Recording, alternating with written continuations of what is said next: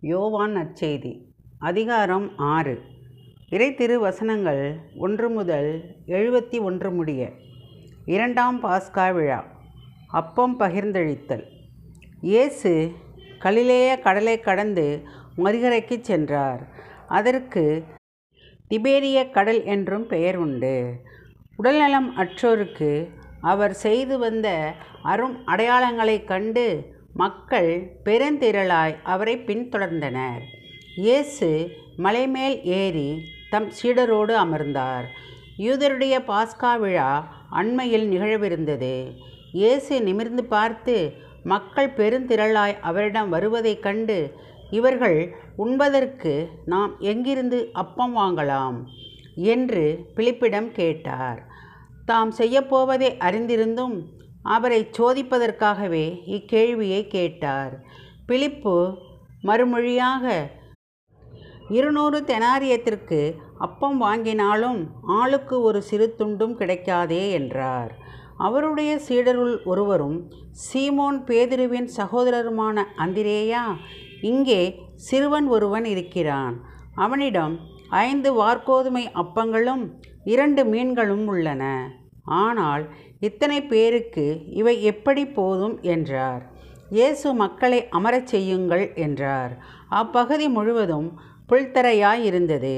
அமர்ந்திருந்த ஆண்களின் எண்ணிக்கை ஏறக்குறைய ஐயாயிரம். இயேசு அப்பங்களை எடுத்து கடவுளுக்கு நன்றி செலுத்தி அமர்ந்திருந்தோருக்கு கொடுத்தார். அவ்வாறே மீன்களையும் பகிர்ந்தளித்தார். அவர்களுக்கு வேண்டிய மட்டும் கிடைத்தது. அவர்கள் வயிறார உண்டபின் ஒன்றும் வீணாகாதபடி எஞ்சிய துண்டுகளை சேர்த்து வையுங்கள் என்று தம் சீடரிடம் கூறினார்.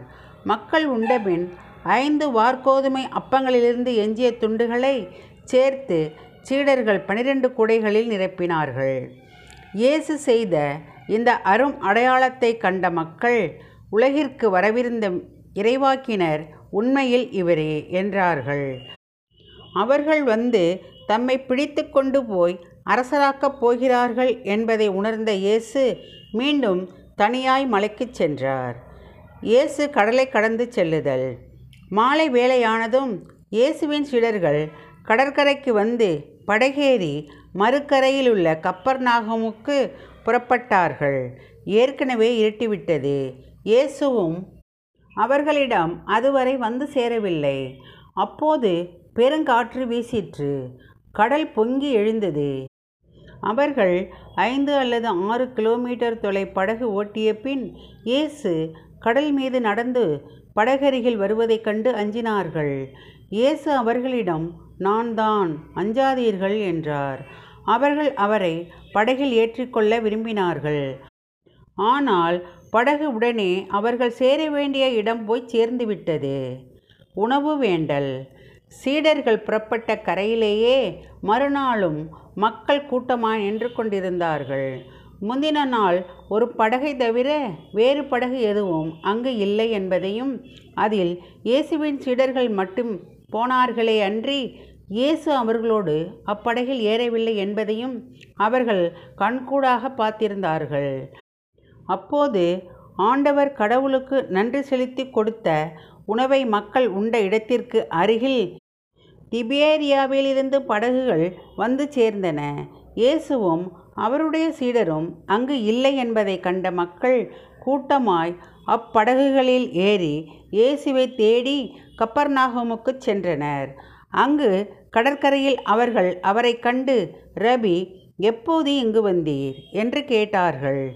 இயேசு மறுமொழியாக நீங்கள் அரும் அடையாளங்களை கண்டதால் அல்ல மாறாக அப்பங்களை வயிறார உண்டதால்தான் என்னை தேடுகிறீர்கள் என உறுதியாக உங்களுக்கு சொல்கிறேன். அழிந்து போகும் உணவுக்காக உழைக்க வேண்டாம். நிலைவாழ்வு தரும் அழியா உணவுக்காகவே உழையுங்கள். அவ்வுணவை மானிட மகன் உங்களுக்கு கொடுப்பார். ஏனெனில் தந்தையாகிய கடவுள் அவருக்கே தம் அதிகாரத்தை அளித்துள்ளார் என்றார். அவர்கள் அவரை நோக்கி எங்கள் செயல்கள் கடவுளுக்கு ஏற்றவையாக இருப்பதற்கு நாங்கள் என்ன செய்ய வேண்டும்? என்று கேட்டார்கள். இயேசு அவர்களை பார்த்து கடவுள் அனுப்பியவரை நம்புவதே கடவுளுக்கேற்ற செயல் என்றார். அவர்கள் நாங்கள் கண்டு உம்மை நம்பும் வகையில் நீர் என்ன அரும் அடையாளம் காட்டுகிறீர்? அதற்காக என்ன அரும் செயல் செய்கிறீர்? எங்கள் முன்னோர் பாலை நிலத்தில் மன்னாவை உண்டனரே அவர்கள் உண்பதற்கு வானிலிருந்து உணவு அருளினார் என்று மறைநூலில் எழுதப்பட்டுள்ளது அல்லவா என்றனர்.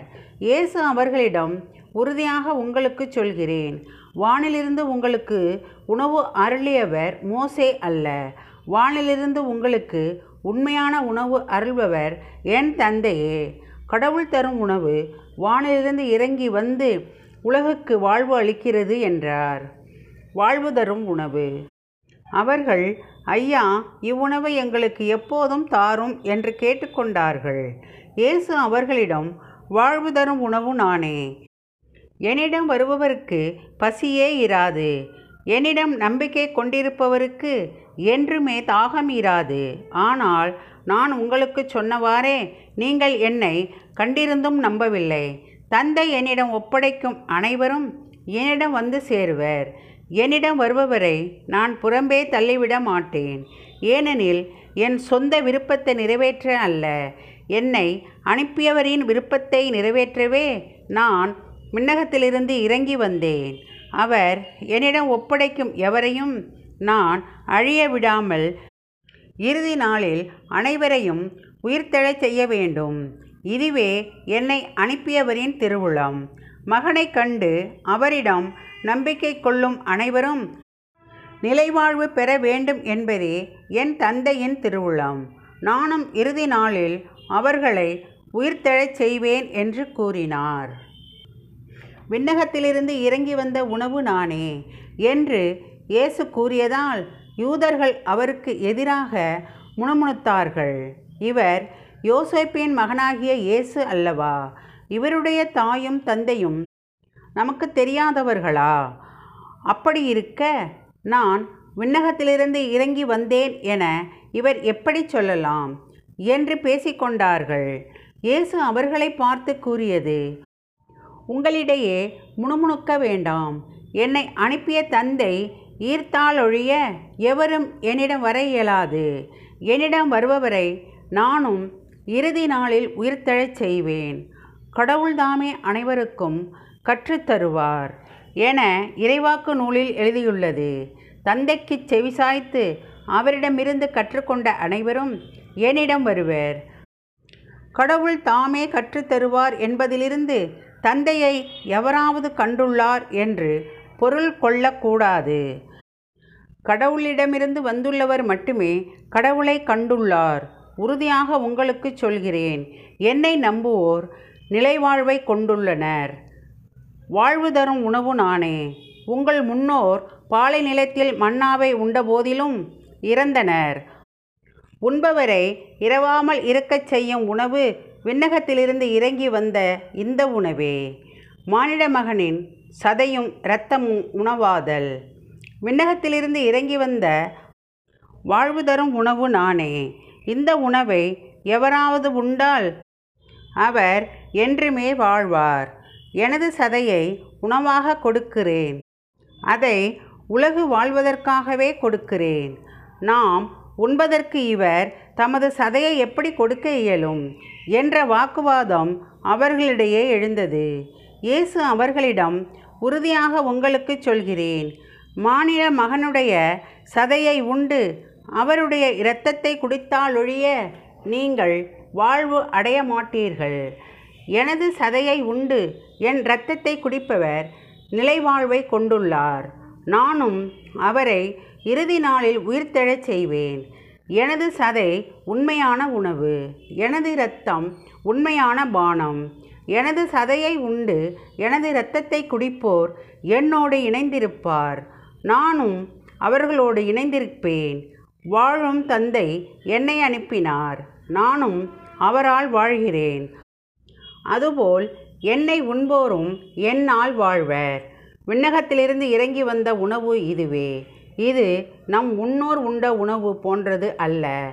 அதை உண்டவர்கள் இறந்து போனார்கள். இவ்வுணவை உண்போர் என்றும் வாழ்வர். சீடர் முணுமுணுத்தல். இயேசு கப்பர்நாகோமிலிருந்து தொழுகை கூடத்தில் இவ்வாறு கற்பித்தார். அவருடைய சீடர் பலர் இதை கேட்டு இதை ஏற்றுக்கொள்வது மிக கடினம். இப்பேச்சு இன்னும் கேட்டுக்கொண்டிருக்க முடியுமா என்று பேசிக்கொண்டனர். இது பற்றி தம் சீடர் முணுமுணுப்பதை இயேசு உணர்ந்து அவர்களிடம் நீங்கள் நம்புவதற்கு இது தடையாயிருக்கிறதா? அப்படியானால் மானிட மகன் தாம் முன்பு இருந்த இடத்திற்கு ஏறிச் செல்வதை நீங்கள் கண்டால் அது உங்களுக்கு எப்படி இருக்கும்? வாழ்வு தருவது தூய ஆவியே. ஊனியல்பு ஒன்றுக்கும் உதவாது. நான் கூறிய வார்த்தைகள் வாழ்வு தரும் ஆவியை கொடுக்கின்றன.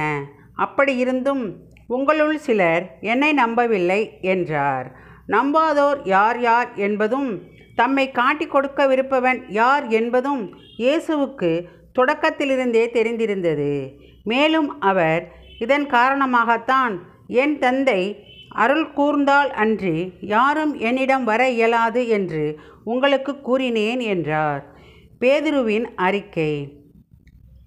அன்றே இயேசுவின் சீடருள் பலர் அவரை விட்டு விலகினர். அன்று முதல் அவர்கள் அவரோடு சேர்ந்து செல்லவில்லை. இயேசு பன்னிரு சீடரிடமும் நீங்களும் போய்விட நினைக்கிறீர்களா? என்று கேட்டார். சீமோன் பேதுரு மறுமொழியாக ஆண்டவரே நாங்கள் யாரிடம் போவோம்? நிலைவாழ்வு அழிக்கும் வார்த்தைகள் உம்மிடம்தானே உள்ளன. நீரே கடவுளுக்கு அர்ப்பணமானவர் என்பதை நாங்கள் அறிந்து கொண்டோம். அதை நம்புகிறோம் என்றார்.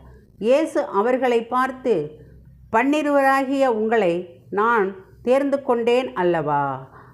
ஆயினும் உங்களுள் ஒருவன் அழகையாயிருக்கிறான் என்றார்.